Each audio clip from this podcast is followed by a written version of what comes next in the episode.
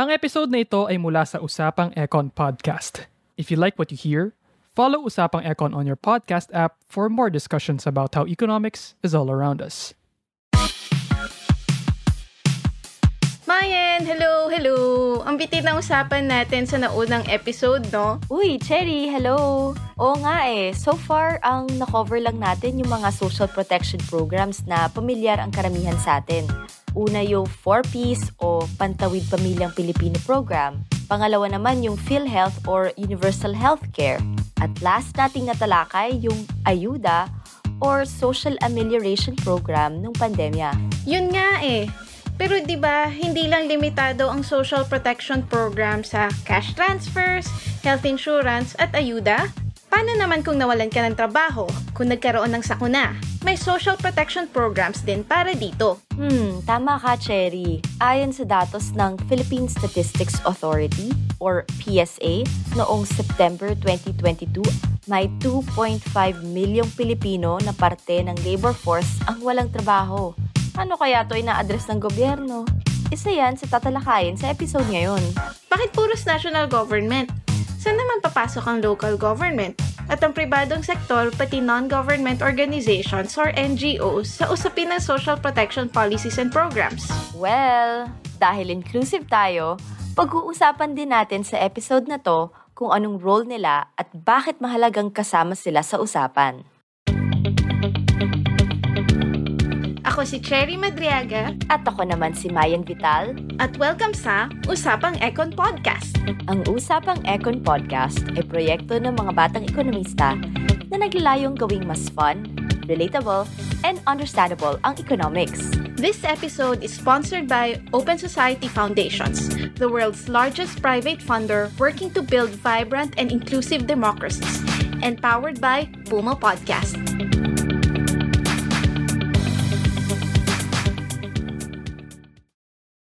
Mayan, balikan natin yung nabanggit mong datos ng unemployed o walang trabaho. May 2.5 million na Pilipino ang walang trabaho noong September. Tapos nung pandemic, matatandaan nating pumalo ng almost 18% ang unemployment rate. Which means mga 7.3 million naman ang walang trabaho noong April 2020 o kasagsagan ng COVID-19 pandemic. Hmm, pamilyar na tayo sa kwentong yan. Bukod sa statistics na nailabas ng gobyerno, I'm sure may mga kakilala tayo, kaibigan o kamag-anak, na nawalan ng trabaho o naapektuhan ng kita pagkatapos ng shock na ito. Nakakalungkot isipin ang mga epekto ng kawalan ng kita kasi nakadepende pa naman mostly ang mga pamilya sa sweldo at hindi sa savings. Kaya naman malaking dagok talaga sa kanila ito. Kaya naman for most of us Filipinos, ang katumbas na social protection na pwedeng maka-address sa ganitong issue ay ang unemployment insurance. Ito si Shell Velarde, isang practitioner on social protection programs. Una natin siyang narinig sa previous episode on social protection.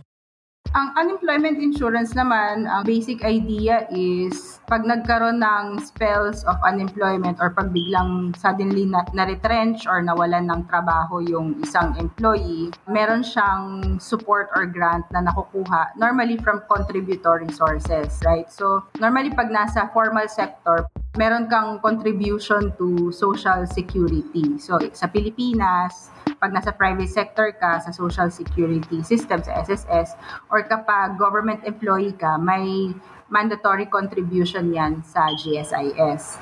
Pag na-retrench siya sa trabaho or na-unemploy siya, meron siyang nakukuha sa SSS or GSIS na assistance, na cash assistance. Right?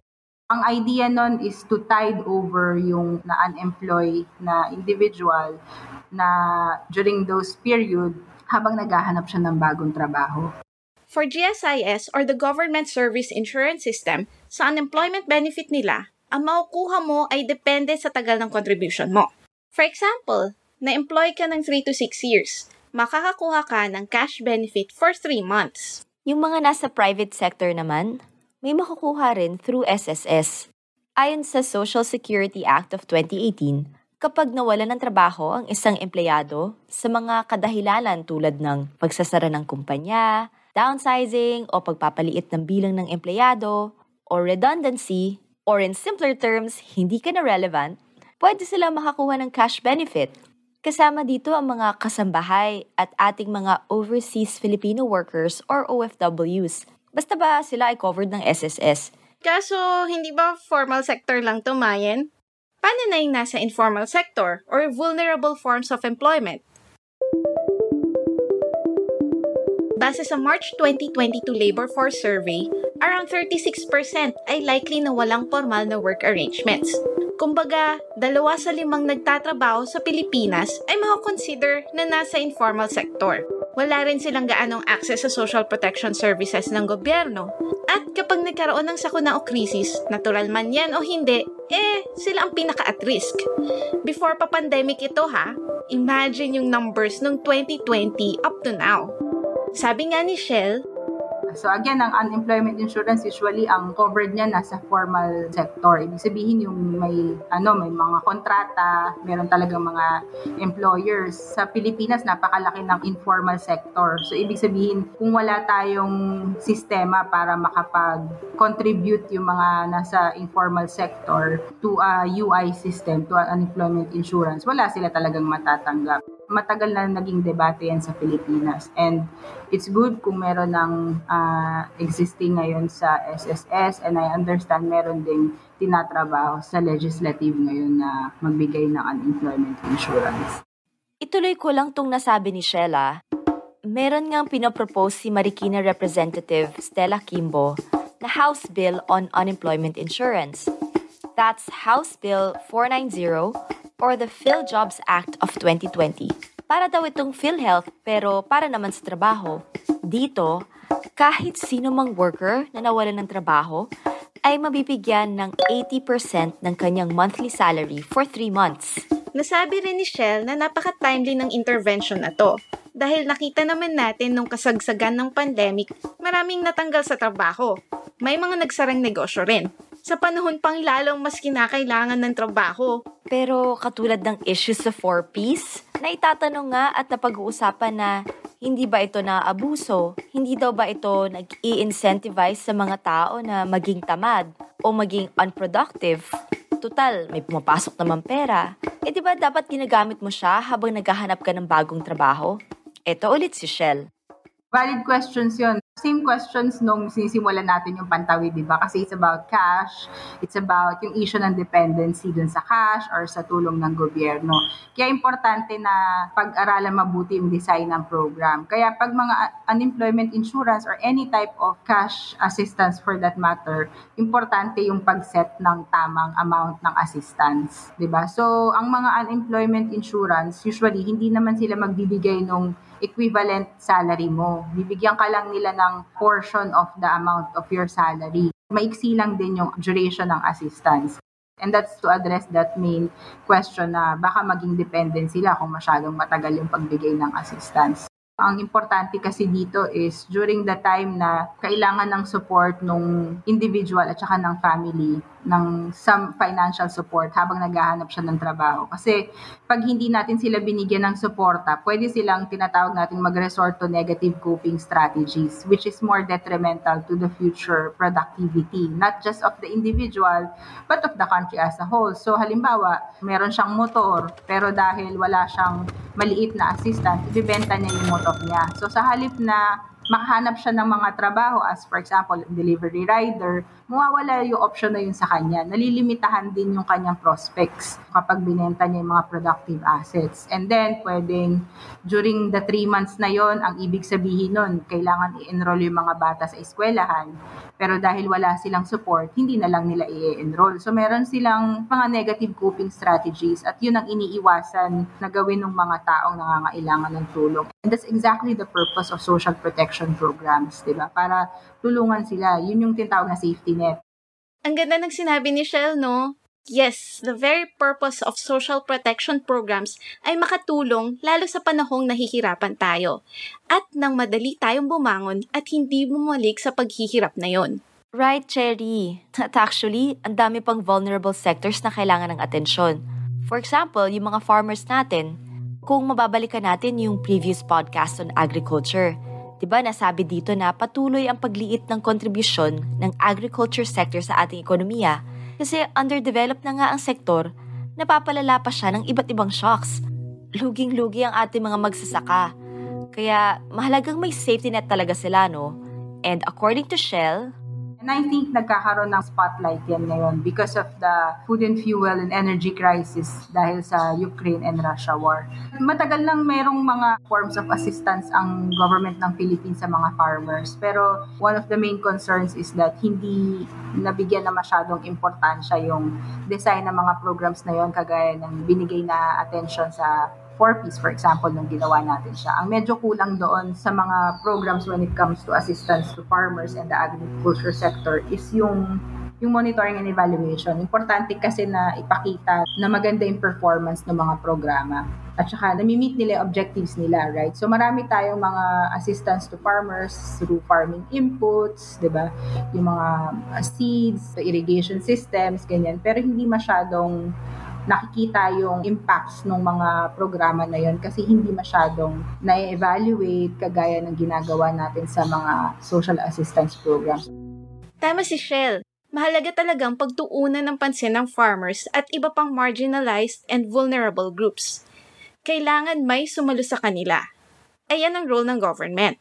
Pero, importante rin na dadagdagan o nag-iiba tayo ng strategies at innovative ang social protection programs natin dahil kulang sila o outdated na. Totoo, ang dami pang kulang. At sobrang na-expose talaga ang issues dahil sa pandemic. Another example, yung programs relating to mental health. Meron na ba tayo? Tinanong natin si Shell on this issue. When the government defined what social protection is for the Philippines, kasama yung social welfare. So yung mental health, mental issue, kasama sa broad definition natin ng social protection sa Pilipinas. And because the pandemic has highlighted the importance of those issues, I think dapat lang na tingnan siya. And I think in the Philippines, kailangan ang mag-lead naman sa efforts na ito is more the health sector. Speaking of mental health, let's allow a short break for our listeners dahil marami-rami pa tayong makakover sa usaping social protection.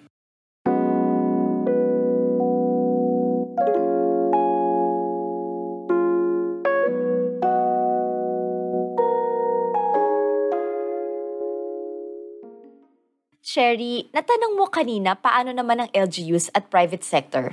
Yes, Mayan. Kasi laging from national government ang directive. Sa kanila nang gagaling yung programs, tapos i-implement sa baba. Pero for sure, may namimiss si national government. At marami ring issues ang localized, so dapat ma-tailor fit mo sila depende sa needs at conditions ng probinsya, municipality o city, at barangay. Not only that, minsan may kakulangan din in terms of resources na available for localized programs.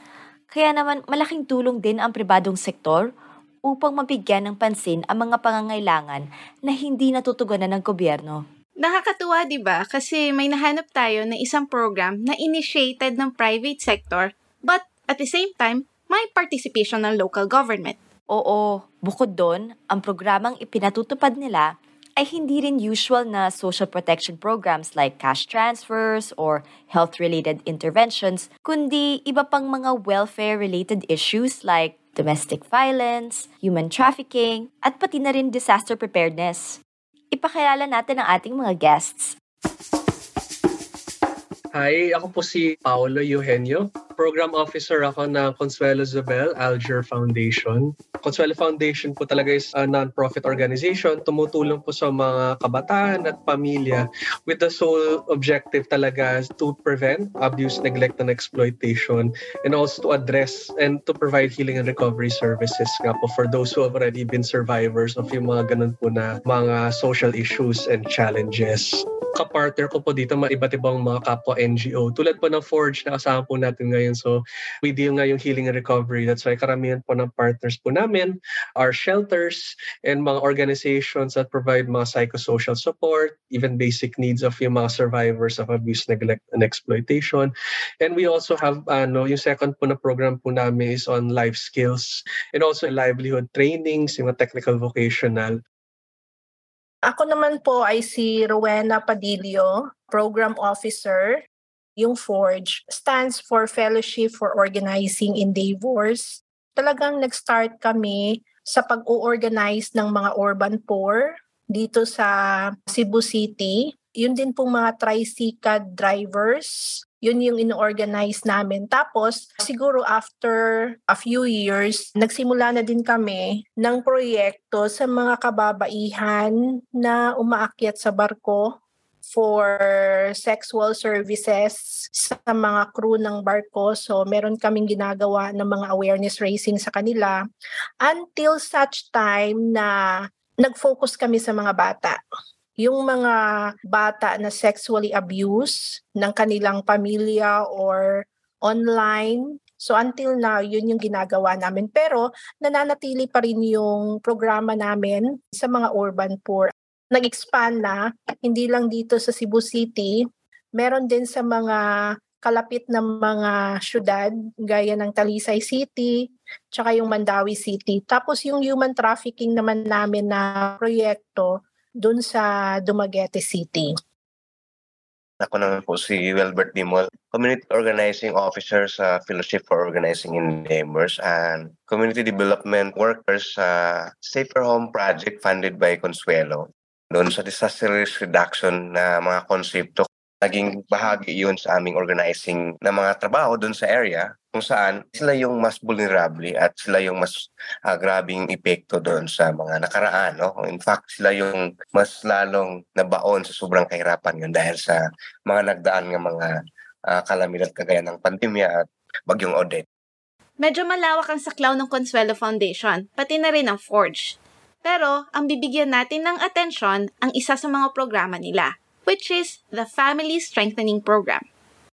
So in terms of what makes family strengthening an important social intervention, important po talaga sa amin yun dahil naniniwala kami na proper parenting and having nurturing nga po na home environment nakakatulong talaga sa development ng bata. In fact, many nga mga psychological studies really show na yung behavior of a child when they grow up as an individual, parang minsan nagsistem talaga siya kung paano sila pinalaki ng mamagulang nila. Even yung interactions, whether negative po or positive, or warm or harsh yung relationship or interactions family, nakaka-affect talaga sa how they grow up.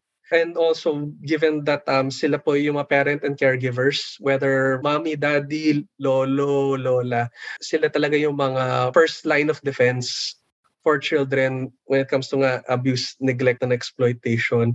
It's not just the children that we provide interventions for, but the family as well.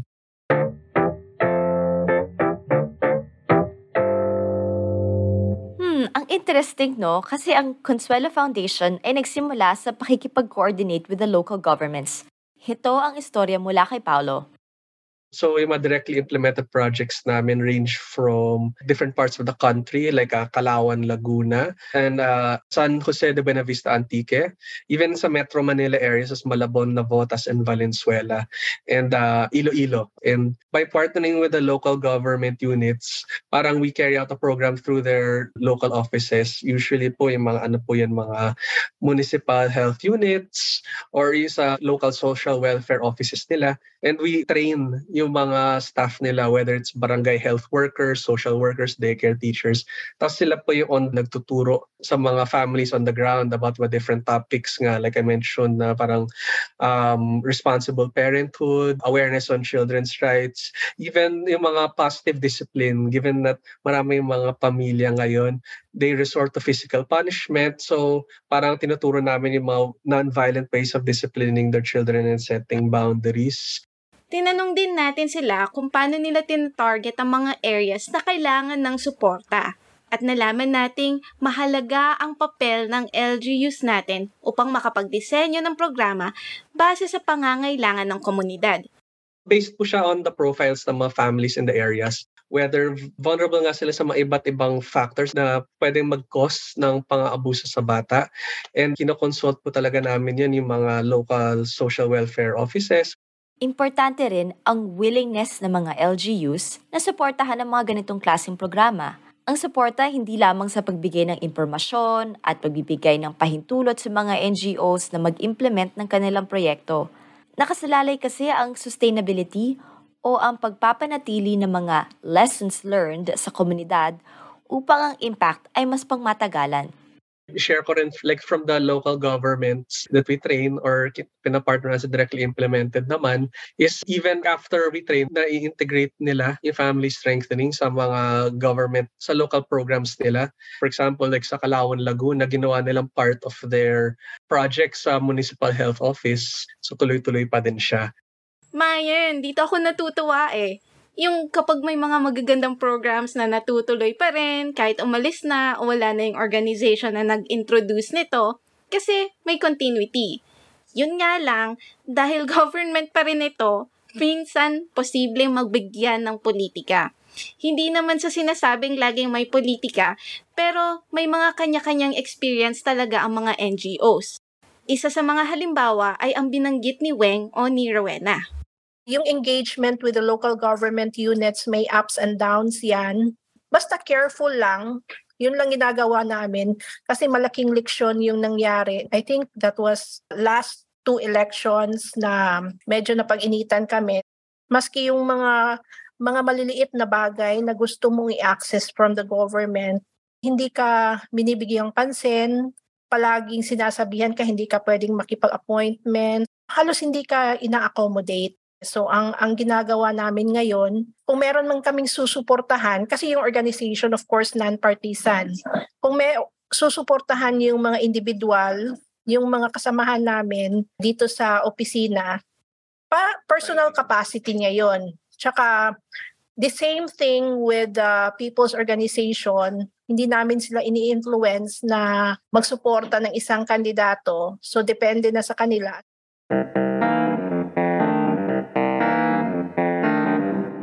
Again, balik tayo sa question na bakit importante ang mga ganitong klaseng interventions.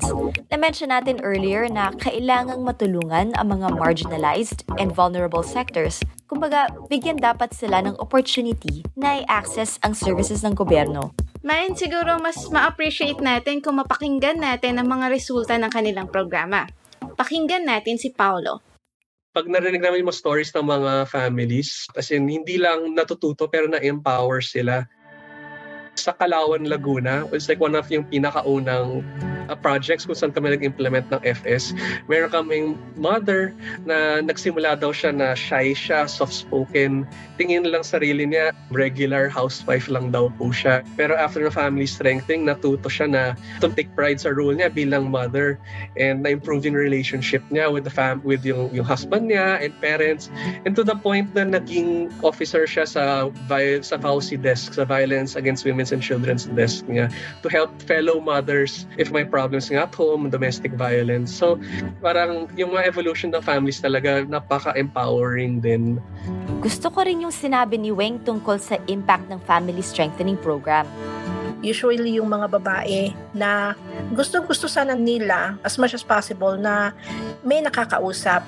Malaking impact para sa kanila, no? Halos lahat ng mga na-interview namin medyo napapaiyak nga sila kasi nga para sa kanila napakaliking bagay na may kahit hindi man lang makapagbigay nga ng advice, basta lang pinapakinggan yung mga gusto nilang sabihin na for the very long time talagang kinikip nila sa sarili nila yung mga heartaches nila, yung mga gusto nilang sabihin tungkol sa asawa nila, tungkol sa kanilang mga anak.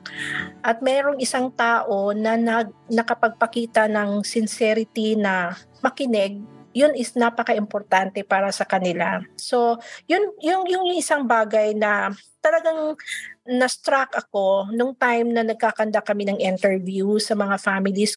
At saka hindi lang yon yung mga study sessions na ginagawa. Like for example, yung usual na family budgeting, yung usual na kakausapin yung anak instead na papaluin diretso kung may kasalanan. So yung mga simpleng bagay para sa kanila natutunan naman nila yun before, kaya lang nalilimutan na nila.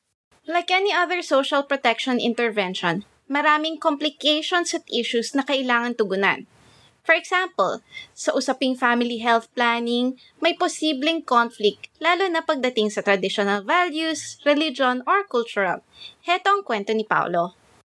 Yeah, I'm glad you brought that up because um, like in our FS, we've already are dealing with different profiles ng mga families inisip ko na para magkakaroon kami ng conflict like teaching and reproductive health nga. Pero surprisingly, even yung mga faith-based partners namin, naging open din sa conduct ng adolescent reproductive health.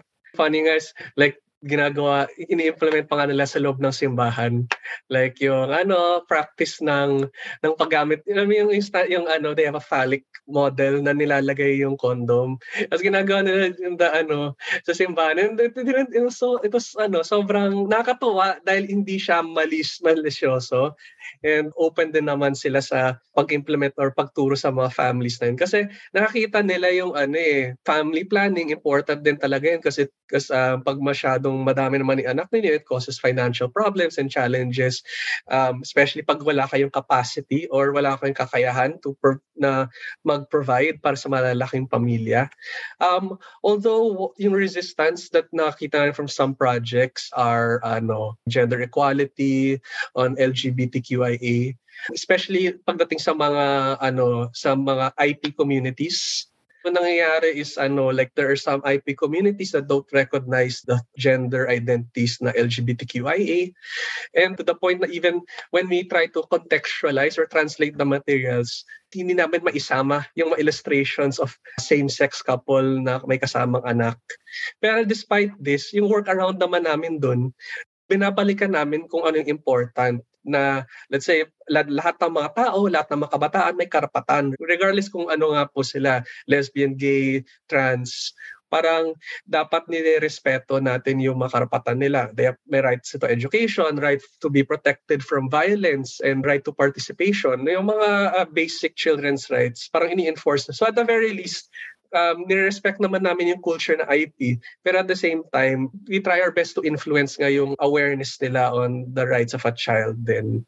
Not only that, kailangan din ang monitoring and evaluation upang maintindihan kung saang aspeto nagkakaroon ng pagkukulang o hindi pagiging effective ng programa. Halimbawa na lamang ang experience ng Forge and Consuelo Foundation na kung saan nahirapan sila na i-engage ang mga targeted beneficiaries dahil kailangan nila magtrabaho, but they were able to work their way around it. Pakinggan natin si Paolo. One of yung mga common na na-encounter namin na challenges across whether LGU or NGO is trying to engage yung fathers into the conversation. Kasi po, um, yung nangyayari is um, yung mga fathers uh, are traditionally, diba sila yung breadwinners who have to work.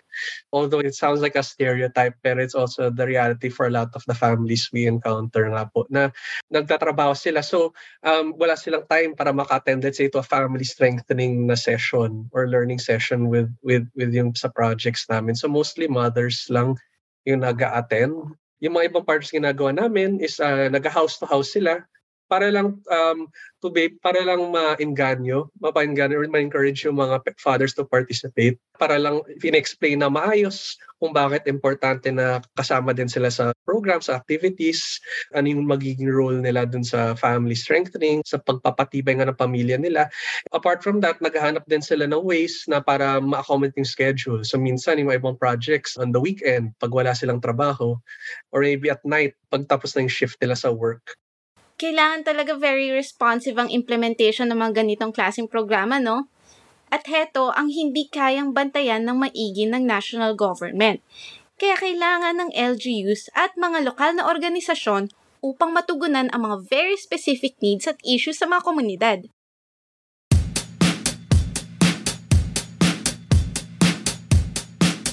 Merong cost of human inaction. Yun yung iniiwasan natin kasi pwedeng mas malaki yung cost na yun kasi may future cost pa yun eh. Hindi lang siya costs now. Eh yun ulit si Shell. Emphasize natin ha, merong cost of human inaction. Kasi 'di ba, palagi natin pinag-uusapan na malaki ang cost ng mga social protection programs. Pero kung iisipin mo nga naman, kung walang gagawin ng gobyerno, baka nga mas may malaking cost pa ito sa hinaharap. Parang sa concept ng economics, ito yung opportunity cost, di ba, Cherry? Halimbawa, kung titignan natin ang Consuelo Foundation at Forge at ang kanilang partnership with the LGUs, kung pinili nila ang inaction posibleng mas malaki pa ang resources na kakailanganin upang maresolba ang mga issue ng domestic violence, trafficking, at youth unemployment in the coming years. Ayan, so sa ikalawang episode ng social protection, narinig natin ang importansya ng government, lalo na ang good governance, upang mapahalagahan ang welfare ng mga tao. Hindi yan makakaila, Cherry. Marami pang pwedeng magawa ang ating gobyerno at maganda rin at dapat isinasali ang civil society o private sector upang maibsan ang mga issue sa ating lipunan. Muli, ako si Cherry Madriaga. At ako naman si Mayan Vital. You've been listening to the Usapang Econ Podcast, sponsored by Open Society Foundations and powered by Puma Podcast. I-follow ang Usapang Econ Podcast sa Spotify, Apple Podcasts, or wherever you listen. Sundan nyo rin kami sa aming blog sa usapangecon.com. I-like and i-follow nyo rin kami sa Facebook, Twitter, Instagram at LinkedIn. Maaari rin kayo mag-subscribe sa aming YouTube channel. Salamat sa audio editor ng episode na ito na si Joe Salcedo at sa producer namin na si Macy Hoven. Salamat din kay Shel Velarde, Paulo Eugenio, Weng Padillo at Wilbert Dimol sa Panayam. Kung nagustuhan nyo ang episode na ito, please share it with a friend. Dahil ang economics ay para sa lahat.